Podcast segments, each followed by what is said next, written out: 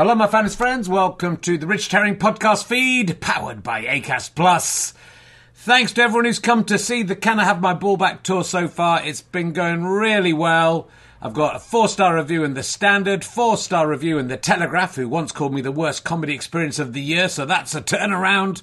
Uh, people have been coming, people have really been enjoying it, and it's getting better and better. The only gigs this week are both in Pocklington, the town I was born in, near York. Uh, there's a couple of tickets left for the evening show and a few more tickets left for the matinee. I think about 4.30. But love to see you there, Yorkshire. Pop along. Check richardherring.com slash ballback slash tour or richardherring.com slash gigs to see if I'm coming near to you. There are tickets left for nearly every show in the tour. I think Norwich has sold out. Uh, and a couple of gigs in London could do with your support as well. Anyway, please listen to the podcast. Do spread the news about the podcast to your friends. Listen as much as you can. Numbers are slightly down, which may affect the future of this podcast. So just leave it playing, even if you're not in the room. Love you. now sit back, relax, and enjoy whatever it is you're going to listen to. Hey, I'm Ryan Reynolds. At Mint Mobile, we like to do the opposite of what Big Wireless does. They charge you a lot, we charge you a little. So naturally, when they announced they'd be raising their prices due to inflation, we decided to deflate our prices due to not hating you. That's right. We're cutting the price of Mint Unlimited from $30 a month to just $15 a month. Give it a try at mintmobile.com slash switch. $45 upfront for three months plus taxes and fees. Promote for new customers for limited time. Unlimited more than 40 gigabytes per month. Slows. Full terms at mintmobile.com. Wow. Nice. Yeah. What you're hearing are the sounds of people everywhere putting on Bombas socks, underwear, and t-shirts made from absurdly soft materials that feel like plush clouds. Yeah, that plush. And the best part? For every item you purchase, Bombas donates another to someone facing homelessness. Bombas. Big comfort for everyone. Go to bombas.com slash ACAST and use code ACAST for 20% off your first purchase. That's bombas.com slash ACAST. Code ACAST. Ladies and gentlemen, welcome to the Newtown Theatre. Please welcome a man who, like everyone in this audience, is rather damp today. It's Richard Herring.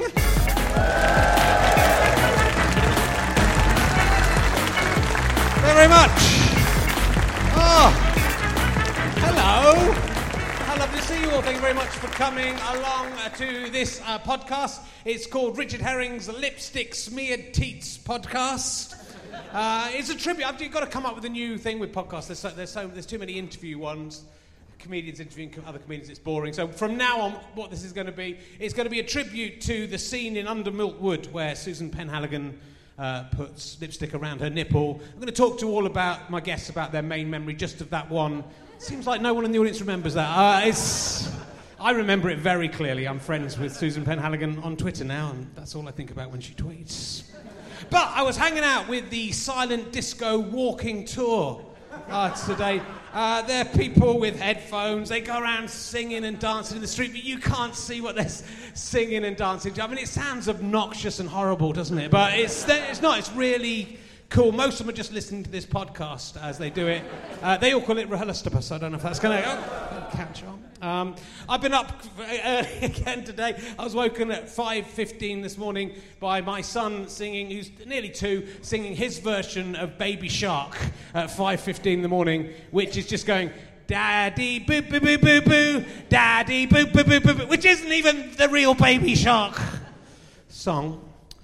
Uh, some of you may not be aware of Baby Shark. Have a ch- small child right now, and you will become quite aware. Steal a child, and you'll become aware of it pretty quickly. So uh, uh, it was good, though. I mean, it- it's you know, there's a lot of subversive comedians on the fringe, but nothing is subversive as being waken at 5:15 by that, and having to go in and then face that child for the rest of the day, poking you in the eye. Uh, four stars, I'm giving him for that performance. Um, uh, and yeah, uh, this, I've, I've literally just been walking back and forth to this gig and then going home and looking after my kids. So not much, but I, every time I do that walk, something happens. On, I, there's a there's a con working on the meadows. If you want to go to the meadows and be conned, uh, there's that uh, con trick of if you can hang on to the bar for two minutes, you get hundred pounds. Have you seen that?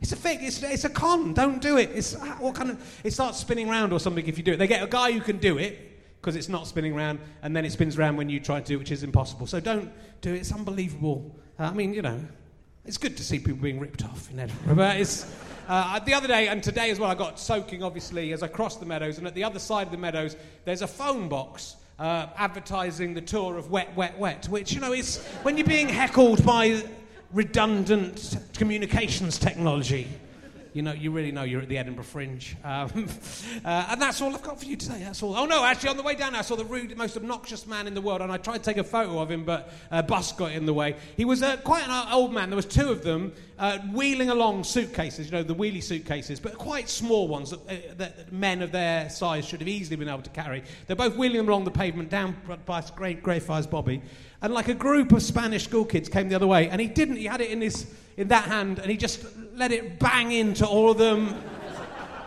I've never seen anything more honest. I mean, it's sort of funny, but it was also, what the fuck? I mean, I was terrified to go, what the fuck are you doing, mate? Why aren't you carrying that? Then some very big Scottish men came past, and oh, suddenly he was able to wheel that around them. It was weird. I wish I got a photo of him because I wish just. I nearly said to him, "You've won the obnoxious cunt of Edinburgh today," which is, you know, during Fringe time, it's quite impressive. Have you seen? Have you seen Silent Disco? Anyway, look. It's show seven now, so my research is fucking minimal. I'm going to tell you, there's going to be a lot of emergency questions. My first guest today. it's just going to get worse and worse as the fringe goes on. Please do come and see the show if you're at home. Uh, and I, I, mean, I am on tour as well, where I'll be much more uh, happy and uh, uh less wet. Uh, uh, richardherring.com slash rehearsal slash tour if you want to see whether I'm coming near to you. And I will start trying to book some guests for those gigs in September in Brighton, Leicester, and Bristol quite soon. But my guest today, my first guest, is probably best known as Dave from Hollyoaks Later. That's why we've all come today, in out of the rain. Will you please welcome Spencer Jones, ladies and gentlemen?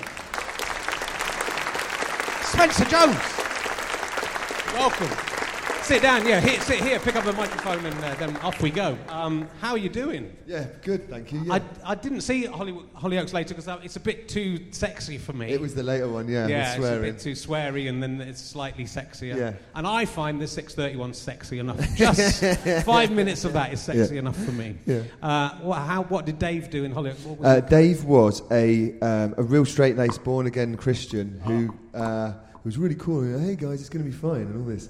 And then he got spiked with mushrooms. And um, genuinely, he, a dog started talking to him. and I'm in sort of Amsterdam filming this, thinking, this is weird. Yeah. Yeah. even for you, that Yeah, is weird. You're thinking this is weird. That is a terrible thing. I always wanted to be in Hollyoaks. I was hoping when I was about 35, 40, I was hoping they'd just write a part of a 40 year old man who comes into Chester and just gets off with all the girls one after another. It's the dream. That's what I was hoping I'd get that part, and I kind of kept on mentioning it on social media. Uh, and one of the Hollyoaks writers did get back to me and say, well, that is, that is quite an interesting idea. But they basically, Dan Tetsell, I used to do As It Occurs to Me with, he did Tiny Andrew Collins aside, he was rubbish. Uh, and he got to basically play that role. He got off with about three of them. Amazing. Not fair, is it? Too late. It would, it would be bad now. If I got that role now as a 52 year old. It's a very different It's show. a different, it's a sort of Paul Hollywood yeah, yeah, yeah. vibe, but it's not nice, is it? As a 40 year old. It's still horrible at 40, but. so, um, oh, look, man, I've, I've been watching your uh, TV show, uh, which has just come out. It's all on iPlayer, right? Yeah, yeah. The, uh, the, the Mind of Herbert Clunkerdunk. Yeah, yeah. Um, which is awesome. I don't know if you've seen this show yet, but it's they're 10 minutes long. You can get them all on iPlayer. Yeah. There's so much in 10 minutes. I've seen clips of your uh, stand up before, and there's obviously elements of that, but Yeah. it's so uh, Oh, imaginative. Yeah. Like, as a comedian, the question you really hate getting asked is, Where'd you get your crazy ideas from? You must Um, be on drugs. But where'd you get your crazy ideas from? Because I can't work out Well, how you, you do you it. know, like, um, I don't know, uh, uh, uh, all of our minds are kind of going 100 miles an hour. Everyone's minds, I don't, maybe it's just me, but Yeah, I think it it's just like ding, ding. And it's not like I'm thinking of idea, idea, idea. it's just this, this brain keeps moving and doing stuff. Yeah. And i i at home in my gaff, I've got like a workroom with like a keyboard set up because I like to play keys, but I'm rubbish. But there's music there, but there's also some paints and stuff, and there's some stuff to draw, and then you've got the kids, and then you've got obviously a computer. And I mean, I think I might be a little bit at ADHD where I'll go, oh, I'm bored of that now. No, I'm going to play on the keyboard.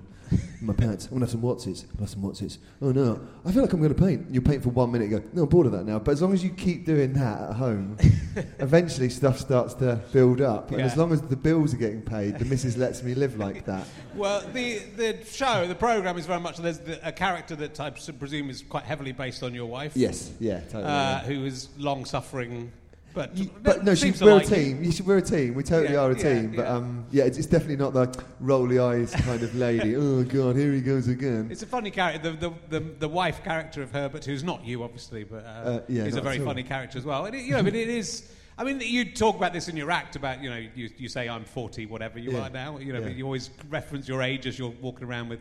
Yeah. Uh, you know, things drawn on your stomach or Yeah, whatever yeah. you've got. uh, but it's lovely to be able to carry on playing like that into into adulthood and beyond.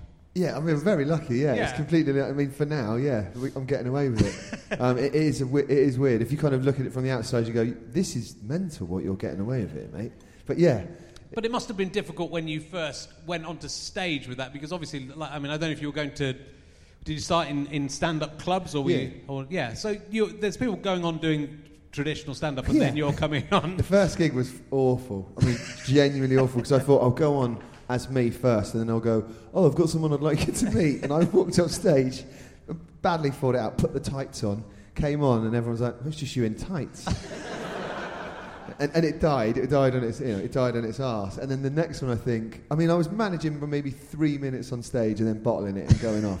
But there was one bit where I'd, I'd shout into a glass, like, if ever you're like in a bad mood, you can shout into a glass, and I thought that was a good idea. So you, I haven't got one here. But yeah, I feel better now. Or like taking a microphone and you know, like on the, this is this is so stupid on like um, uh, X Factor. You know, like when they when they sing quietly, they go really close to the microphone, but then they sing loudly far away. and I did that for about a minute. and then you kind of look into people's eyes in the audience, going, "Yeah, move on, mate, move on, move on." But it takes a lot of balls. I mean, we can see your balls in, uh, with Herbert. That's the first joke, yeah. right? Yeah. But you know, it does take a lot. It does take a lot of courage to to push through that, and presumably through quite a lot of difficult gigs to the point where people understand what's going It- on. I think I've done. Yeah, it, you do think that. You think, oh, it's, but I think being like an old man and not of giving it a go, I call it like a comedy icer. Like I, I'm- I'll happily be a really, really skin old man who's just tried it. do you know what I mean? Rather than I didn't try it. Yeah. And sitting there going, I wish I bloody tried it. you know, I should have definitely turned a dog poo bag into a hat. should have done that. You know, imagine being that guy. It'd be an awful way And to end your life. What percentage of the ideas don't work or don't make it? So, like, if you're, if you, you're, you're trying to basically Yeah. take mundane objects and, and Yeah. it's sort of visual puns almost, isn't it? But it's finding the comedy in mundanity as well. But it's. Oh, it's difficult. Yeah, what's my percent? What's my hit rate? I reckon this. Usually stuff works, but sometimes there's varying degrees, and you kind of have to work out why it's not worked. You know, uh, it's it's it, yeah, it's hard to put a number on it really. Uh, stuff sometimes changes, like obviously with an audience. Like I've got a song at the minute. Which is just me saying, "Do you remember my mum?" over and over again. And if you say it over again, "You remember my mum? Do you remember my mum? Do you remember my mum? Do you remember my mum? Do you remember my mum?" And young people think it's hilarious.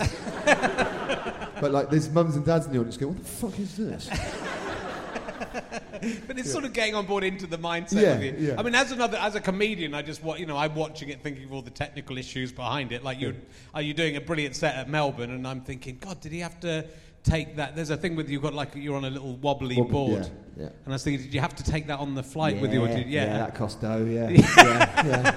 But all the props you must have. I Oh, think yeah, you, you don't get them made. If you go to Melbourne, you don't get a, Yeah. set made in Yeah, Melbourne. yeah. We've also seen those like um, those shows that are based at the airport when some idiot go, "What? I can't bring knives in." you know, but there was me, and what you got inside, and I just went, "Do you know what, mate? I, I've no idea if any of this is legal, but have a look." And that was enough for them not to look at any of it. That was the flag. You know, no one's going to do that. Take, you know, I don't know, mate. Know. I had Weetabix in there, which I don't think you're allowed. Smuggled some Weetabix. into of all the things, you're taking you in. They could get soggy and then stuck to the side Yeah. of the plane, and Yeah, you know, one then little can't get them off. Yeah. takes me out Yeah, yeah, they terrible. It's terrible. Um, uh, so, um, yeah, I mean, oh, there's uh, there is some lovely stuff in that, uh, just in that first episode of your, the, when you just put your face in Coco Pops. Yeah. And then and then and then up, yeah. and then they just gradually fall Yeah. off. I mean, it's sort of that's Well, I, I wanted to do like you know, like um, a breakfast scene where you know, there's that brilliant um, breakfast scene with Morecambe and Wise when they do the stripper. Yeah. And then there's all stuff, and I thought it'd be quite nice to have a guy who's like uh, a conductor, but he feels like he needs to have a beard to do it. So the idea was you bang down into Weetabix, but I had to go for co- uh, Coco Pops because they were better. Yeah. And then you come up, and the idea was I had to have like a bow tie on, and then I'd kind of get like a breadstick and conduct whatever was going on. But then that idea slowly changes, and before you know it, you've got your face covered in Vaseline as a bowl of Coco Pops, and it's a, it's a chat with the agent. So Yeah. you just kind of always, you know, evolving it. And again, did you try every different breakfast cereal to find out the best one? Uh, I wish I had, but no. We, we someone mentioned Coco Pops. We tried it, and that was it. It worked. But my, my mates Johnny and Will, we always wanted to have a plate of something. We had this idea from spaghetti bolognese. yeah. Uh, there was going to be one where I shoved it in. It was going to be full hair, and then like a spaghetti bolognese beard. We never got around to that. Another one was um, we had this idea. We never did it, but you know, like you get ponds that have got loads of pond weed, that kind of algae, that thick algae. I wanted my kid to come up to me and say, in the show, he says, Yeah. my, my tadpoles have got cancer. He's got it into his head, and I go to look into this pond. And the idea is I dip my whole head into the pond and then come out with these nice green algae, sort of long tash sort of thing. Never happened, Ah. but yeah, next It's, time. it's, it, I don't know. It's, it's, it's, it's such an individual thing. I mean, you know, there are echoes of other stuff in it, and sometimes it feels like very old slapstick comedy. Sometimes there's a yeah. little bit of young ones esque sort of stuff Yeah, in there, but yeah. only because it's talking objects. It's still quite different. Um, but it does. It is. It's finding you know your own comedy voice, which you've done very. I mean, how long have you? How long were you working in the clubs before you? Um, well, I would say because I started comedy when I was very young, like a double act. I was in a double act. Me and my mate, 17 years old, we were called uh, Marks and Spencer, and nice one. and uh, we did three gigs. First two gigs were great. The third gig was at the sixth form disco, okay. and uh, and and and I said, "Oh yeah, no, we'll do it," because we'd smashed it. We'd had that lo- lovely thing where you start and you're like, "This is amazing." And I was saying stuff to my mum at home, like, "Just need to find out if I'm a big fish in a small pond." like 17 years old on two gigs, and I turn up to the sixth form party. Everyone's like trying to get off of each other. They snuck in vodka, and I go up to the DJ and go, "Yeah, we're going to do some comedy now." And he says, "Really?" He goes, "Oh yeah, yeah, yeah." And you stops the record, and there's going to be some comedy now. And I got booed off stage by 40 of my best mates. Wow. and I didn't do comedy until I was 24. So Right. with the the clowny kind of stuff, the eureka moment, I'd been doing loads of stuff, but then it was probably five, six years ago. I properly started trying hard when the kids came. You know, the first firstborn came along, and it's Yeah. like you need to sort this out now. People rely on you. Yeah. But you have done quite a lot of acting as well. You're in Upstart Crow. Yeah, doing an impression of Ricky Gervais. Gervais, yeah, of- yeah. of He was, he was called Gervais until two days before. Oh, really? Yeah. and then they bottled it and then went, no, but you've still got to do a Ricky Gervais impression. Like, really? Yeah, no, yeah, no, it'll be fine, it'll be fine. Like, Shit. yeah, yeah. And is that, just, do you think Ben Elton has, a, because it seemed a little bit, no, it's, as, the series has progressed, it seemed a little bit on the nose and, Um, well, um, um, Ben always told me, and uh, the, the, the guys in charge said, like, that the Kemp of of his time was the biggest comedian in the world. yeah.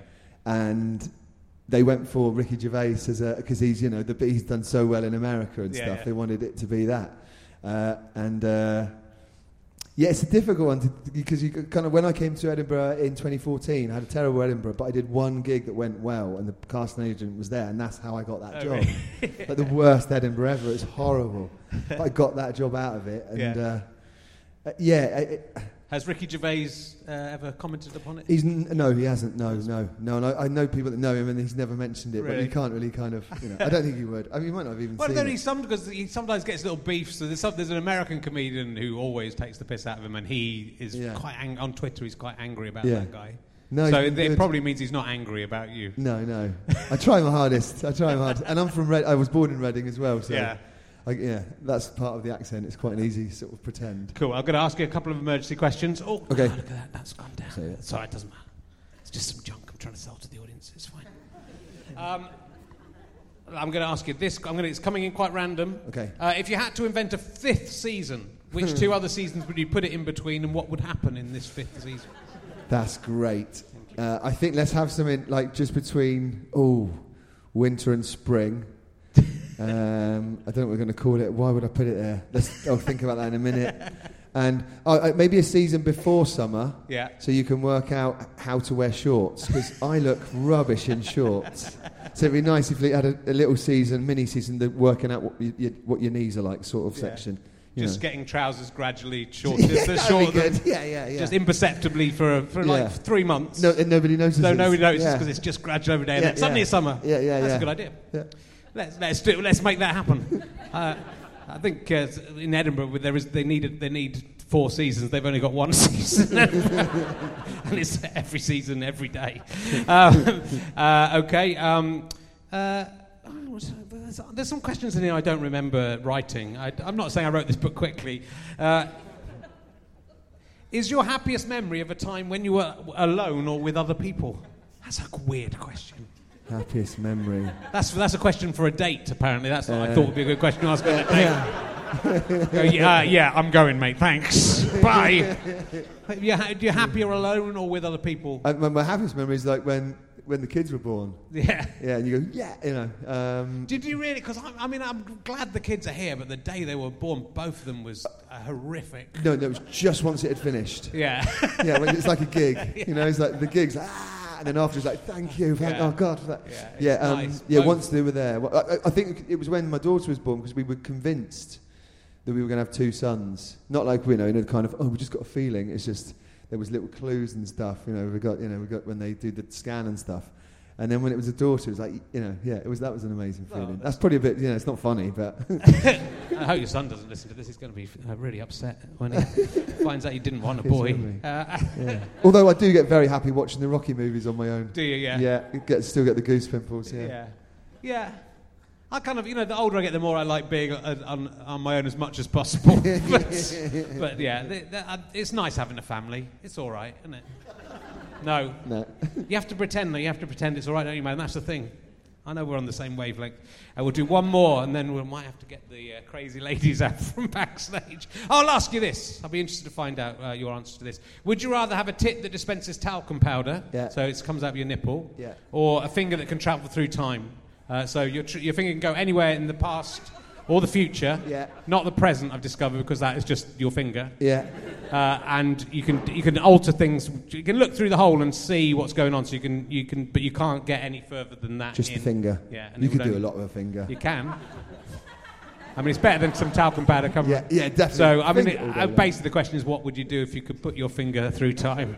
What would you touch and change? It would probably, I, I, I'd probably do stuff, but then you, you'd want to see the result of it afterwards, wouldn't you? Yeah. So I think just my finger popping up at very key moments in time. just there it is there. Yeah.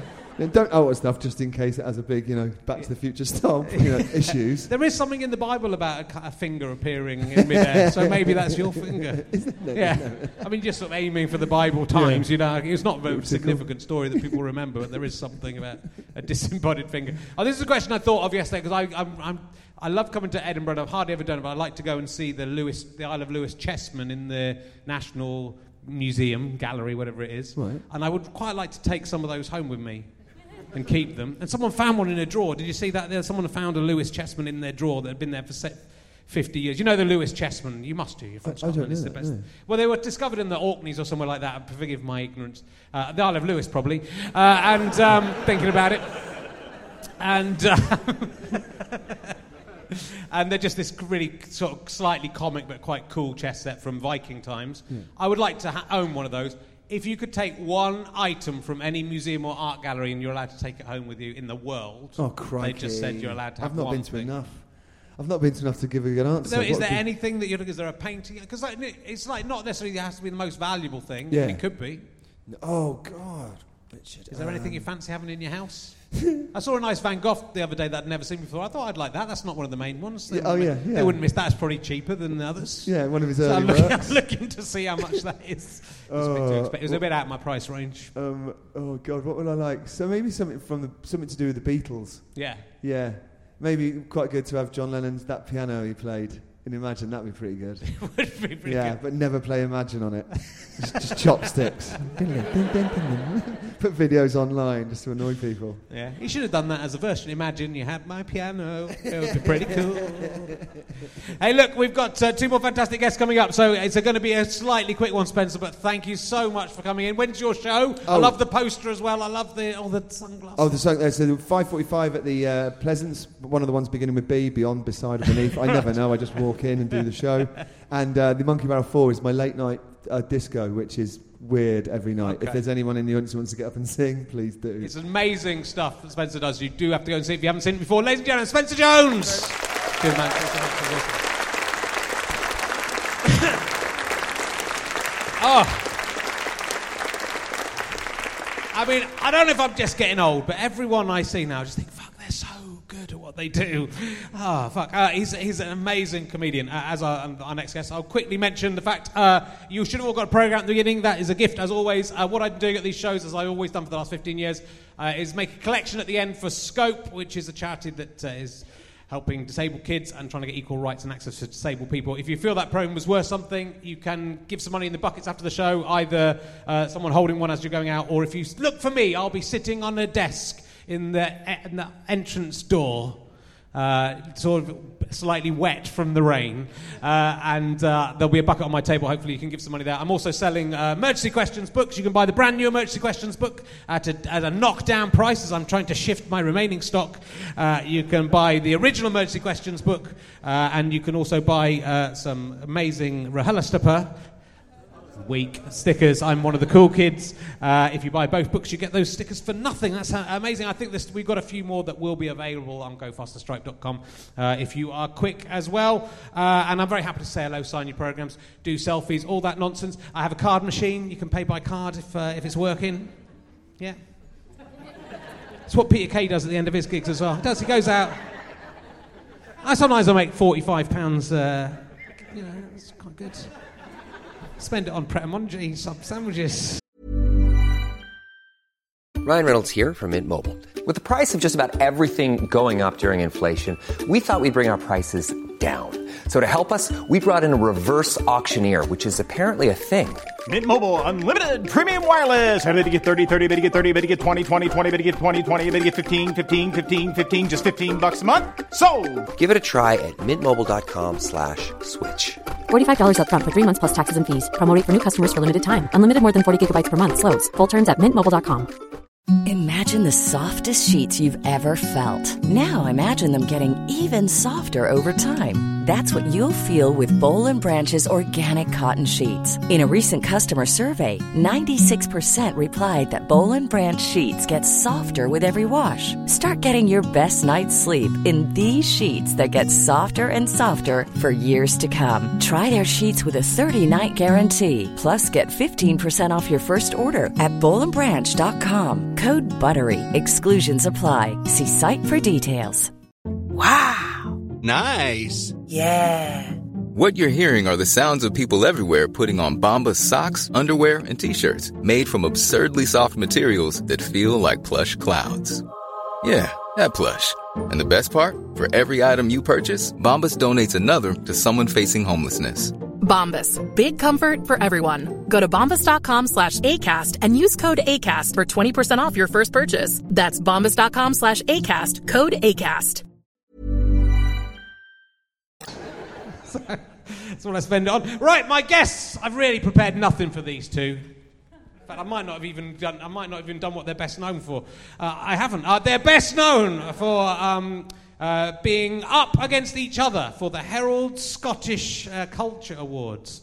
But which of them was the winner of that and is therefore the best of the two?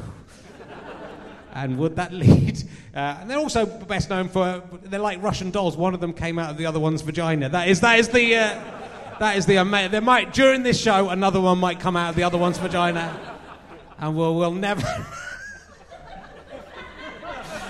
Not bad for just off the cuff, was it? Because I forgot to prepare anything.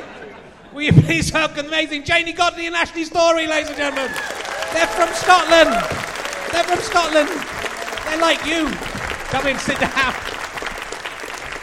Um, I'm not pregnant. I'm just bloated. you horrible man. I thought I thought you were asexual and that your family and you just produce Yeah. another another clone when, when the time is ready. Yeah, we just keep pulling comedians out of my No, vagina. don't do that, ma. Right, okay, sorry. Point at your fanny in a Mason's Hall. Oh, yeah. I, I, think feel like need. I'm the first Catholic with a fanny to sit on this stage in a Masonic lodge. True. I feel like I should roll up my trouser leg and just start shaking everybody's hands weird. Flashing my nipples. I don't know what they do. I don't know what they do. I presume any woman who comes in here is, leaves in a coffin. That is my guess. Whether Yeah. Or just a body bag. I don't think they'd have the respect to put them in a coffin. Thinking about Hashtag not all Masons. not all Masons. so far, I've been quite rude about the Masons on this podcast, and we haven't been kicked off this. Right, okay, so let's not discuss that. Um, I, might, I might be sent to prison. They've got, they've got contacts. Shit, what am I doing? All the police are in the Masons, aren't they? What They was I are. thinking? Um, so, who won the? Uh, which one of you won the uh, the award for being the best cultural thing in Scotland? It The was me. One. the one who's had more time to contribute culturally. Yeah, it was me. She and she heckled me all the way through my speech. And the funny you. thing is, is people in the audience or, or in the room didn't know that she. Some of them didn't know she was my daughter. So as I got up, she's like, "Boo, boo, old lady," and I could see the horrified. Oh my god, it was very upmarket, and all these people like, "Oh my fucking god." That woman's heckling." really upset that she lost out in that award. and I had to explain it was my daughter that was booing me, and I thought it was funny. But there was, you know, those old people that shouldn't attend events because they don't have the right cultural input. They just sat like that. Is like, that microphone working, James? I'm not. I'm, I'm, I can't tell if it's me or. Is that all right? Is my microphone working? No, it is now. It is now. Right, okay. I, th- I think it doesn't matter, Janey. I think they'll be able to hear you anyway. That's fine. So, can You hear you for the International Space Station. She's very loud. It's because I'm a bit deaf. She knows, you know, yesterday, because we're sharing a flat at the Fringe, because we don't have a million pounds for two flats for a month. Um, she got up at like nine in the morning and she does these voiceover videos that you all love, but I don't understand. And um, she was doing some, I don't know what you were doing, but all I could hear is, That's Nicola Sturgeon done something over and over and over again. And it like swept into my dream and then woke me up, and I was furious. And then you didn't understand why I was in a bad mood. She's in a bad mood every single time she wakes up since she was three and a half days old. Which is true, so I don't understand why, why you're surprised every morning when I'm in a bad mood when I wake up. The pattern holds, mother. Stop being like, what's wrong with you? It's morning and I've woke up. That's true. Even as a newborn baby, she woke up like that. I'm like, oh. It's Because I heard your voice. I told you I wouldn't need any questions. I'm not. I, mean, I, I might. I might just take the rest of the show off. I can have a nice half now with my own idiot children. So it's. Um, I'm not saying you're an idiot. Uh, I'm saying, I'm saying mine, Thank you. Mine, mine are idiots. Um, uh, it is. Oh, I, I do have to apologise to you, Jenny, because every time I complain about Edinburgh, the price of Edinburgh accommodation on Twitter, someone will then go, "Why don't you go and live in Glasgow and commute in?" And I will then say, "Talk to Janey Godley about that, who lives in Glasgow and doesn't commute in." We can't because we've got this show, and then she's got her show, and then I'm doing my show, and then I'm doing Radio 4 tonight. So it's not like we can just come in the train, do a couple of shows, stand in a bus shelter, and then wait till that's finished, and then do a show. You need to be here. You can't. And our flat was three and a half grand this year, and the women asked us not to smoke in the flat, so I stole her telly.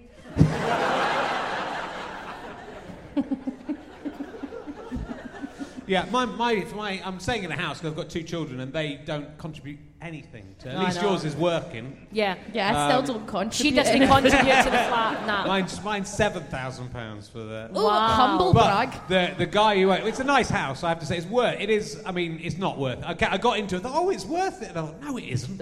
Uh, but the guy who owns the house is friends with a guy I know in London, and I've mentioned, and he's been, he'd been saying, oh, I think Richard Herring's staying in my house. And so I tweeted this, and then now he's all his friends are taking the piss out of him. For, he's a socialist guy, and all his friends are Oh. taking the piss out of him for being a rip-off landlord. So, so it's worth it.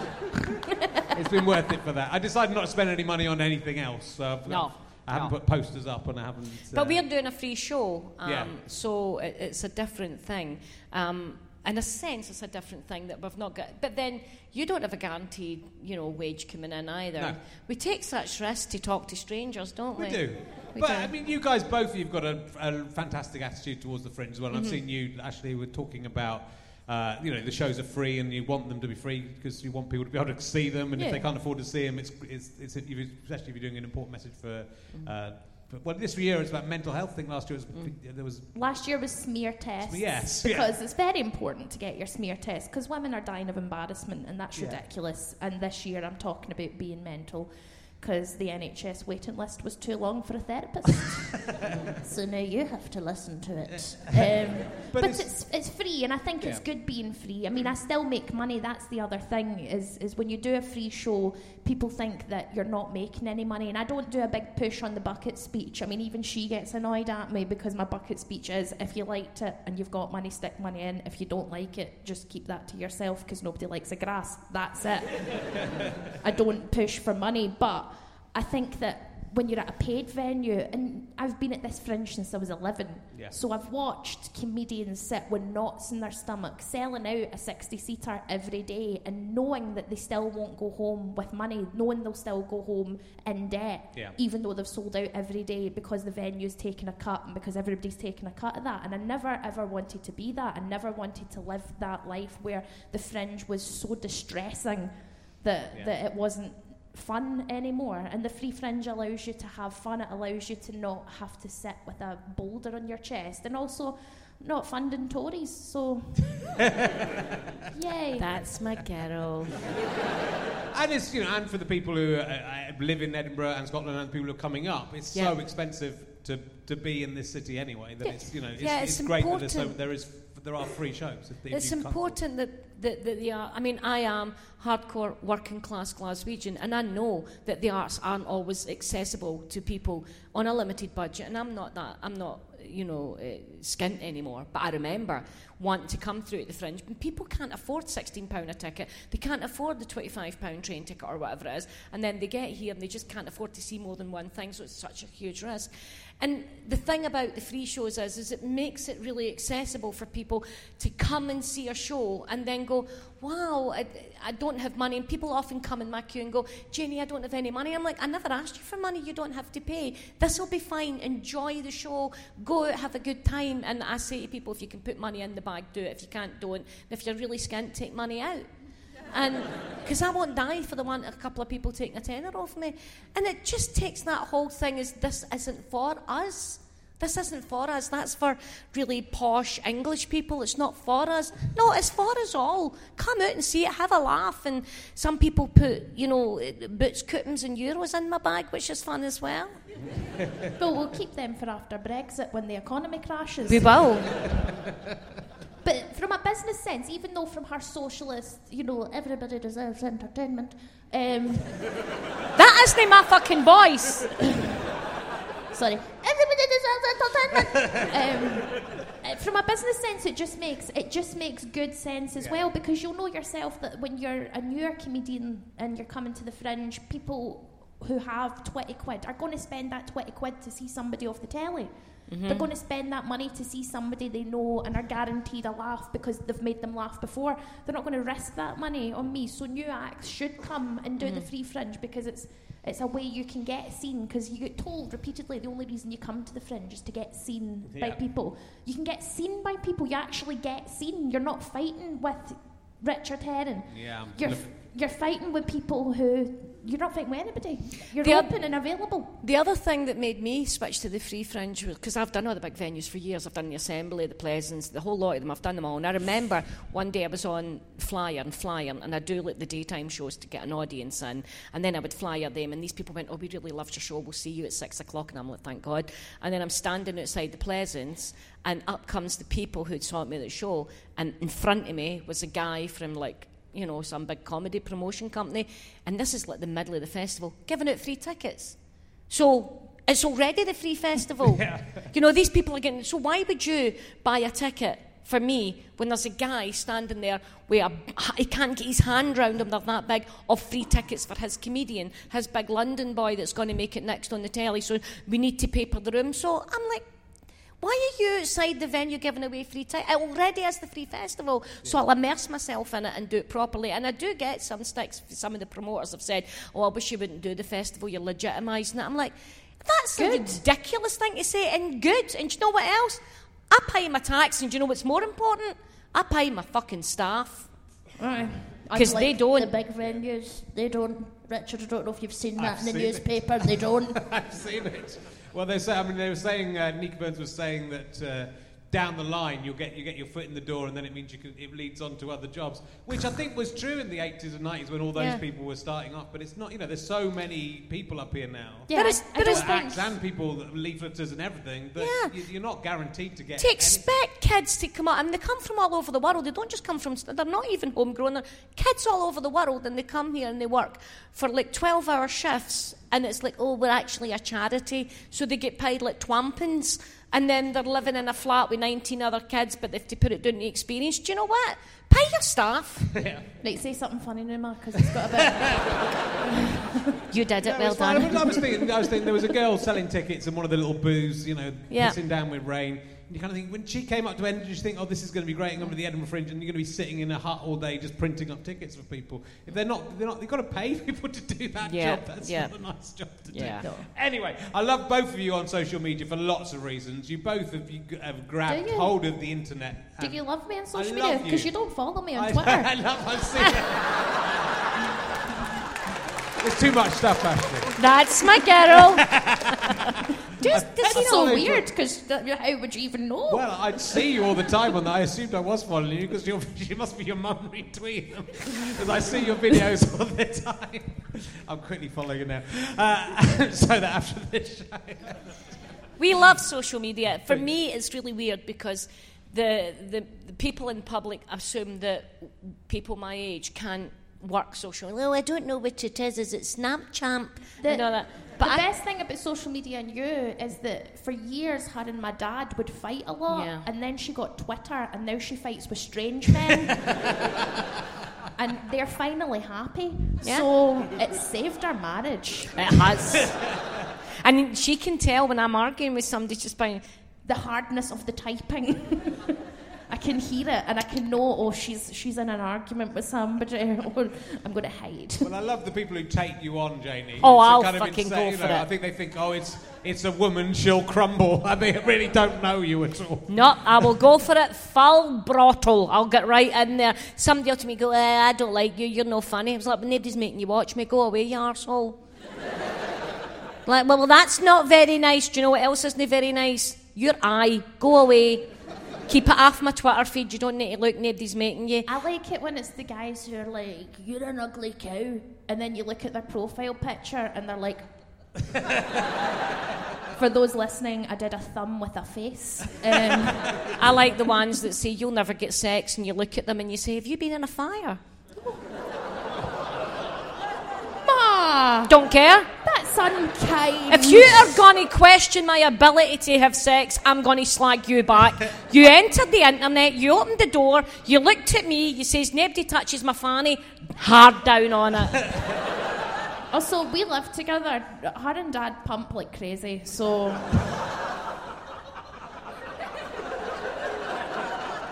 And it's all in just one room, isn't it? So you all live in one room. I like to stand at the door and shout, "Why are you hurting my mummy?" And then they have to pay me to go away. Well, the, your, your videos on uh, the, the videos you're doing online are incredible, Ashley. Really, really good fun. Thank the, you. The Handmaiden's Tale. one in Scotland. If it was set, some of them are like if, it's, if Game of Thrones was set in Scotland. Yeah, I do if stuff was Scottish Yeah. because we don't really get a lot of representation. Like when I was growing up, the only Scottish people I saw were drug dealers on the bill. So Or in the pub. Or or or un- uncles. Um, Right. But I, I just like the idea of things being different if they were Scottish, and then I've got some characters like Chad, who's a pickup artist and is really good at parkour, Yeah. um, and weird I love stuff. Chad. I know. I love the fact that she did, if The Handmaid's Tale was Scottish and Margaret Atwood retweeted it and spoke about it, she was absolutely. Yeah, that's the she best thing. cried. She's like, oh my God, this is my favourite author. Um, and, I, and it's me, I have to run out in the hall with a camera. Yeah. And I have, she, I can be sitting just like watching TV or reading a book, she'll- and she just comes in with a wig and a whole outfit. I'm like, oh, that was weird. Where did you come from? She went, get your camera, come into the hall. And then we have to tell our dad not to come out. We have to put the sausage dug up high because it's wee tip tappy toes make a noise on the floor. so, and then I have to video it, and then she's like, "Fine, go back into your room." Um, and then they go up online, and I love your characters, but she's always done. Even when she was a wee girl in the pub, she used to come into the pub, and all the drunk men would be there, and she'd be like, "Who's this?" Diddly did and make me funny noises, and everybody's like, "Your child is really weird." Do weird." you not remember I would come into the pub and just reenact whole scenes from Miss Jean Brodie? You at did. You did. And I would walk in in a dress and be like, Teddy Lowther needs a lover. And they would be. and just horrified old men would be staring, and I'd be like, Assassin, assassin, assassin. It's a She did. cracking She was very film. Weird. She used to make stop start animation with her own camera, and she'd have all the wee, um, the wee Playmobiles. And and It was now always, it was always a Jewish family escaping from the Nazis. always, and the worst one is No, don't, mum, don't tell them. It's really bad. I didn't know. they had they had the baby in the oven, and I didn't know any better, and it was. And we couldn't say when she went, I've just made a video about the, the Jews escaping from the Nazis. Do you want to see it? And me and our dad's like, okay. And you know how like the Playmobiles was always a kitchen scene because they didn't have Playmobil out switch. It was just a kitchen scene. And then it's like, we need to run for the Nazis. Then the mummy opened the oven door and put the baby in it. Me and our dad are like, tell her, we can't tell her, She can't tell her. She's like, and, and then they all escaped. And everybody was fine, and it was really good. And then occasionally, my big fat ginger cat would come on and just like pee in the middle of my scene. Yeah, and she couldn't edit it, so it'd be like a really nice story with a narrative. Big cat, then disappears. And we're Big eye right up the camera. But she was always that. That's all she ever wanted to do was make film. Even as a very small child, all she ever wanted to do was just sit in the carpet with a camera and make her own wee films. Yeah. And you know, and then the internet allows, and, and and it's, it's interesting. I know when we talked before, Jenny, you were, uh, you were saying it's you know it's so difficult to get on TV as working Mhm. class people, but you don't, then suddenly ten years have passed and you don't, that doesn't matter anymore, does it? In I fact, am the first working class Scottish woman to be on Have I Got News for You in 35 years. The first. Thank it you for that one whip years. there. Yeah, thank you. Your lackluster applause is noted. No, I think it's the internet has pro. It was a proper haha for, Yeah. for both of us. Like stuff that I'd pitched to BBC for years, Yeah. and they were like, "No, we don't, we don't like you or your mother," and um, and then the first video I made that if Harry Potter was Scottish got 30 million hits. Yeah. 30 million hits, and that whole oh you won't really work well, well the public won't like you. I was like, nah nah. and it was great. It was a great feeling. And the same with her Yeah. videos, where people were very much like, you have to be less political, Jane. Yeah. It's awkward and it's embarrassing. And then she's made her bread and butter making fun of politicians. So and having a fight with Trump. Uh-huh, uh-huh. But one of the things is as well is she made it the, the BBC and modern media had a rule where it had to be like uh, one minute thirty. That was that. Somebody at media school has taught all the people in media it had to be just one minute thirty. We've researched this. She actually got the rules changed. She made a video that was over two minutes, and they now changed the rules and they can be longer. Technically now the algorithm has changed Okay. on Yeah. Facebook, so they want your videos to be longer than three minutes. Yeah. It's a weird thing. It So- changes all the time, and it makes me very nervous because the robots decide. Right. But yeah, the internet has changed things, and I think that it, people always said to me, "You're too working class. You're too scummy." I mean, I've had promoters say this to me. Um, you're too working class. You're too loud. You're too common. You're not, you know, and you won't ever find your audience. And the whole time, the audience was there, Yeah. and I found them. Um, and now they're like, "Oh my God, it's so innovative." I mean, "That's not what you said two years ago, Lucy." Pretending that a woman's running comedy. But you know, it is. uh, I mean, I think hopefully things are changing. In, you Oh, yeah. in the world, and hopefully things are getting better for women and for, for people for different social groups. Well, it's Uh, different because if a man puts a, this is the thing we've noticed. If a guy puts a video, his content on the web, to what a woman puts the con, and that's just a given. We were speaking about that this morning with journalists. That if a female journalist puts a story up, Um, and it gets like two or three, it, it, it gets hundreds of comments a man, it's just like two or three. That still exists. There is still that thing that the minute you put up a video, Hateful comments. hateful comments Yeah. will always come more for women than they will for men. Yeah, it's just the thing. That's just the internet. That's just It's the internet. Yeah. There's always going to be some guy. Like every time I post a video, there's a man who comments every time. I thought I told you before. You're no funny. Yeah. Like that's going to change anything, Tam. but he keeps at it, and it I know, keeps him I get busy. it and too. it does. It, Doesn't it doesn't matter. matter. They're just people shouting. I was walking down the street trying out a wide, a wide brimmed hat once, right? And I was playing. I was playing Pokemon Go, and this guy drove past me, and he was like, "Fuck off, fat Indiana Jones." And I'm not going to stop wearing a wide brim hat or being fat because that guy shouted it out a window. So that's just what Twitter comments are. It's just a guy shouting nonsense out a window. I'm not going to heed it. That one you said is, is archetypical because it's like someone can't understand that there are other people in the world other than them. Yeah. I've told you, you're, You're not, not funny. just yeah, yeah. I get that too. But it's just not everything's for everybody. And I do a radio show, and occasionally we get a message and like, "Who let you on the radio? I don't like this." And I'm like, "Well, it's not for you then, pal. Go It's listen just- to something else. Go listen to LBC. This isn't for you." I know I've never run into a baker's when I hate marzipan. Why is this still being made? like, And it's disgusting. It's like almond blue tack. Stop making it.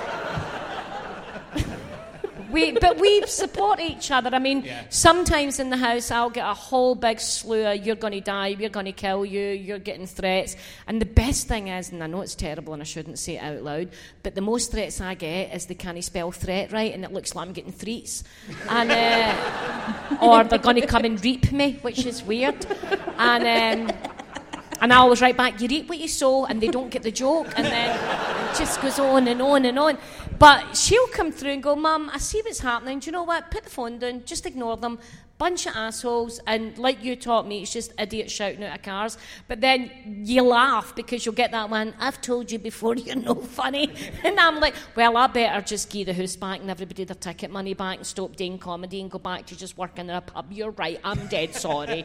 I'm sorry my talent has offended your life. But I think they think you're upset and they take delight in that. When in fact she's sitting pissing herself on the couch, fighting with these people, and I'm like, Mum, leave them alone. They don't know any better, and it's not fair because it feels like an it feels like an unjust fight. It's like it's like. Like a big heavyweight boxer having a fight with like a two year old. It's not a fair fight. If the two-year-old comes in and says, "I want to fight," then the, the Yeah, you still have a heavyweight go. has to punch Yeah. them. That's that's the rules. if they've started it, I mean, but that's you know, but that's it is so it's such arrogance and stupidity Yeah. to think there's someone who's a professional comedian. A that you know they're making a living from it, so that proves that they're, Yeah. they're good enough for what they do. But B, I'm going to be able to take them down from my. uh, It's always poorly you're not funny. I'm like, fine, you better. My favourite one is now I do is when a lot of people say you're not funny. I can't believe MD pays to see you. I went, why don't you stand outside my venue and tell the 700 people coming in that if they stop buying tickets and you don't like me, because I'm sure they'll listen to you. But sometimes they do, and then they turn up with leaflets saying that you're a spy. Aye? And that Did you was know that terrifying. Oh my! Oh, uh, we're God. not really mother and daughter. We've been hired by the British gov- government to cause like trouble and di- divert attention away from what's actually happening. And I'm an in the world. emergency actor. She's an uh, she's an emergency. Actor. I'm a spy for the British government. Guy stood outside my venue, gave all the flyers out. I mean, the, the gig that night was hysterical because I just read it out on stage. And um, apparently, I'm I a. just, s- I just wish that if we were that like they pay for our flat. Yeah, I know, me too. the wages for the British government being an emergency actor are shit. But it's, it's weird, and I just accept that there is people who, who are going to say stuff, and I just go, oh, well, that's fine. Why don't you come and stand outside my venue and tell everybody? And I'm sure other people get in and go, oh, you're right, son, she's rubbish, but we're still going to go in and listen anyhow. and it's just, it's, it is what it is. But I, I love the web, and I love Twitter and I love Facebook and I love the access we've got straight to people who enjoy your stuff and immediately they can see it and I love that. Yeah, yeah. It's, it's, That it's- that's the upside of it. Well, it's the upside of, a, of yeah of an enormous downside that Twitter has brought Yeah. the world, but it is yeah. It, and that, I think that's when Twitter started. It, it was all it was mainly upside. It was a good way people getting to know each other and liking things they liked, and it's unfortunately been infected by. But I just block them. I just block them and yeah. block them and block. I can now put a video up. It's better to mute them. No, I'll tell you they why. don't know they've been muted, and then they're just screaming into a void, and they think you can see it, but you can't, and and that's a great feeling. But the problem with muting is, is people who like me start fighting with them and get involved in, you know, side arguments, and then there's a fringe fight happens at the side. So I just block them, so they go, "Oh God, let's put up a video." Oh fuck, I can't see it. So I like that feeling, and it just means it just feels. It's just like if somebody doesn't like your stuff. Like I go out my door, don't come in, bye, don't look. And it means I can put videos up now, and there's no like 17,000 Rangers fans going, "You're a cow." Other football supporters are also mean. I am a Rangers fan and I'm a Protestant, and they still haven't got that into their head, but it's fine. Some of them are really banging hot though, so I like that. Like some of them have got prison muscles, and um, you know they smell of Lynx Africa but hate an African, and it's. I call them hot cross Huns. Hot cross Huns! you bring one of them home to my house. I know. Ma, this is Billy. Big tattoos in his face. It's amazing that you know. It's uh, often with people. I mean, I know you're not a double actor, but I know you've done stuff together. But like to be working, I was just thinking it'd be weird. I mean, I know you said when are you coming on your own, and I will have you on your own, Ashley, because you're, you're the best one. Really. Thank you. Uh, she'll, she'll be she'll be dead eventually as well. And you should- that's why they gave her the award. She's closer to dying. I really Uh, don't think so, mate. Maybe not. But it's, it's, you know, I was thinking, God, if I had to go on a podcast with my mum and talk with my mum, how weird that would be. And you're, su- you were such good friends. Mhm. Yeah. You're very close. And you know, I know we talked before, uh, before Janey about the, how hard your life was to, to Mhm. begin with, and you've and obviously you've been through things. We joke about it. But, uh, She's had a sad, sad life. Your sad, sad life your sad, sad book. But it's amazing. It's amazing to have that relationship as a mother and daughter, and, and be just Rangers comfortable with each other. Yeah, it's hard. It's hard. It's my boyfriend. Is that Billy? Aye. Is he a hot cross hun? Yes. No, I know. It is really. We, No, I- we're good. We're good pals, but it's, we pretend like she was always like, "I'm not your friend. I'm your mother," but that was bullshit. Yeah. Um, she's very much we're pals, and Yeah. I think that it's born of the fact that my dad is very Yeah. autistic and not good at anything socially. So I just had to step in there and be like a, hu- a husband daughter to Uh-huh. you, and yeah, that's weird. But you Wish were- I hadn't said that out loud. But you were always, even when we were, you were young. She was always like good fun, and we've always been. We kind, I think, in a really weird way, in, in being all seriousness, is I know that as she grew up, and the more she realised what kind of life I've had, she became very. You became very protective Yeah. and overcompensatory. Um, for you know, she would say. Uh, I remember this is an example when she was about four or five, before she knew anything really. I remember when she was combing my hair and she went, "See, when I'm older and I'm the mummy and you're the baby, I'm going to buy you a nice dress." and I think children do do that. They think that when they get older, you're going, and and we kind of do. Um, But Yeah, she's but all if you turn into like if you Benjamin Button and go all babyish, pillar. Right, that's the way we're doing it. but we are very supportive of each other, and we very rarely have a fight because living with my husband, who has got autism, can sometimes be so exhausting and draining that she's like, "Oh fuck, my poor," and and we kind of gang up on him a wee bit, and, and she's been great with him because even if I tell him he's wrong, you go, "No, I'm no," and then she'll go. As soon as I go for a pee, sh- the minute I leave the room, she's like, "Listen up, you arsehole." You've been annoying that woman for 40 years. Just You're wrong. her. Just fucking leave her Leave alone. her. And then I'll show him on Google how he's wrong, and then he'll feel bad. Yeah, the internet has ruined my dad's life. yeah. He can never be right about anything again. Elvis wrote all these songs? No, he No, never.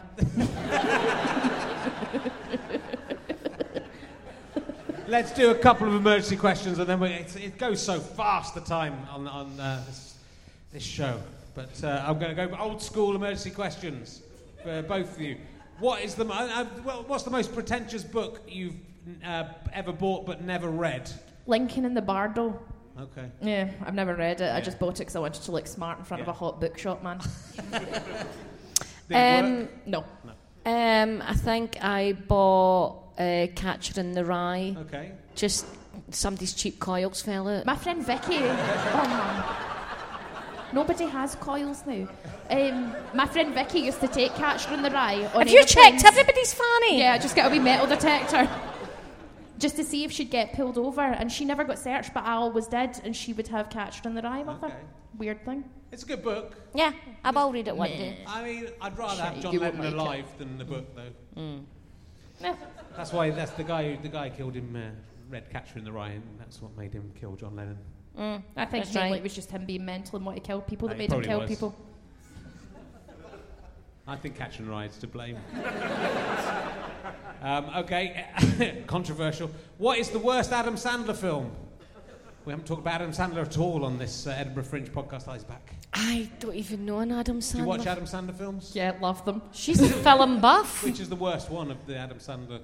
Um, I'm going to say the remake of Burt Reynolds' The Longest Yard was the worst of the Adam Sandler films, Oh. Wow, just okay. because it was a weird remake and Burt Reynolds was still in it, so it made it really confusing because Okay, it was yeah. a remake and an. And I don't know. 'Cause Say, I- say Big Daddy. uh, Big Daddy. Yeah, that is rubbish. Yeah, it was Alright, a well done, Janey. terrible for- Thank you. film. done for spotting that, Janey. But- I'm the woman that doesn't know MD. I sat in LA backstage with Zac Efron, spoke to him for two hours, didn't you know who he was. she had to come She out and thought go, he worked in the theatre. I thought he worked in the theatre. She said, Where do you work? And he said, Here, meaning LA. And she was like, Oh, that's wonderful. Can you get me a wee cup of tea, son? And wasn't until we came out, Uh-huh. and I went, "This is my daughter," and she went. I went, "What's your name again?" He went, "Zach." And she went, "She just did this. Put your hand right on my face. She just did that thing."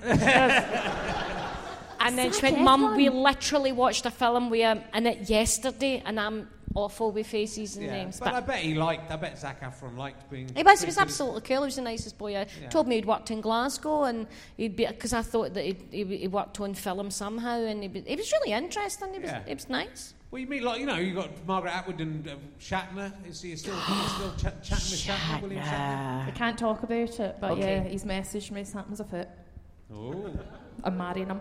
Um, whoever made that disbelieving noise, fuck you. I could, okay? I could get Shatner if I wanted. Um,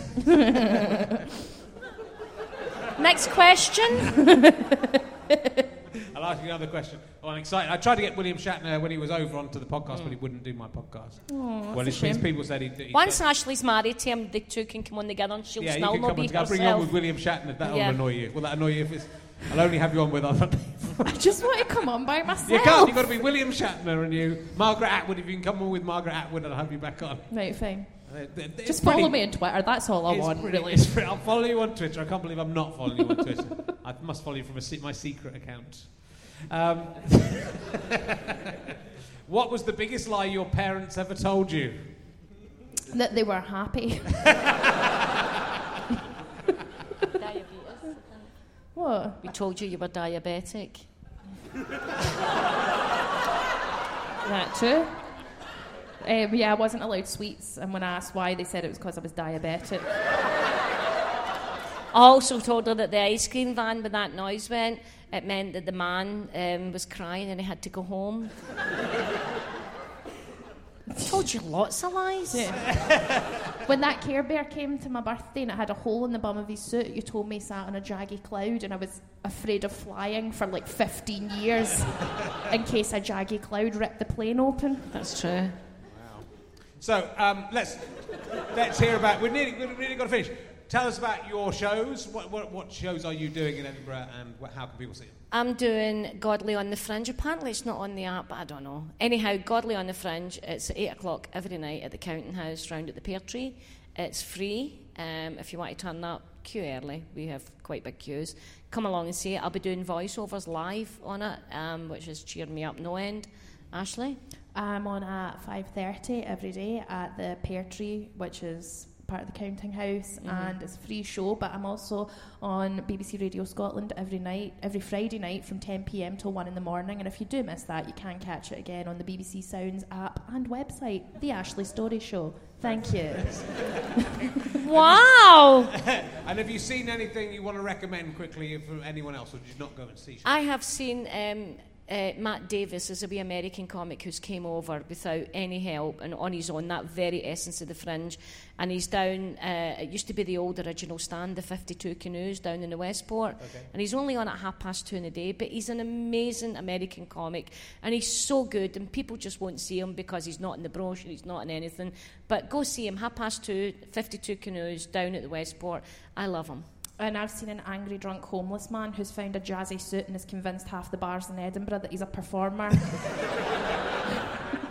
it was brilliant. It's, uh, it's absolutely the streets are my favourite place to see. Yeah. insane people hitting Spanish tourists with suitcases. Right, well, we're going to have to end it there, but thank you very much to my fantastic guest, Janey Godley and Ashley Storrie. We're back tomorrow with, the big Jen Brister, Steph Titzel. Uh, we've got loads of great gigs coming up. Please come and see it again. Goodbye.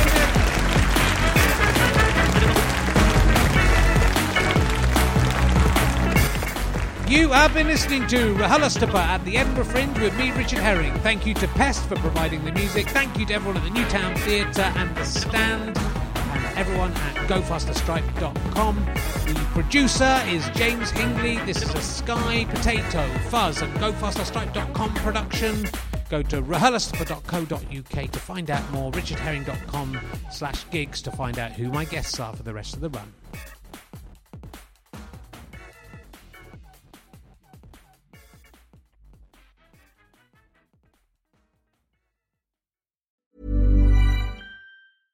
Even when we're on a budget, we still deserve nice things. Quince is a place to scoop up stunning high-end goods for 50 to 80% less than similar brands. They have buttery soft cashmere sweaters starting at $50, luxurious Italian leather bags, and so much more. Plus, Quince only works with factories that use safe, ethical, and responsible manufacturing. Get the high-end goods you'll love without the high price tag with Quince. Go to quince.com slash style for free shipping and 365-day returns.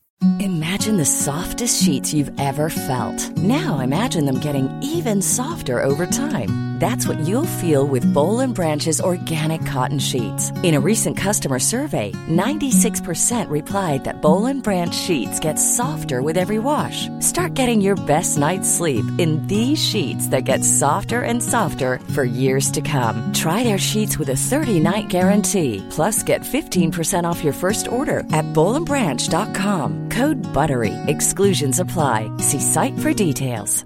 Ever catch yourself eating the same flavorless dinner three days in a row? Dreaming of something better? Well, HelloFresh is your guilt-free dream come true, baby. It's me, Keke Palmer. Let's wake up those taste buds with hot, juicy pecan-crusted chicken or garlic butter shrimp scampi. Mm. Hello Fresh. Stop dreaming of all the delicious possibilities and dig in at HelloFresh.com. Let's get this dinner party started.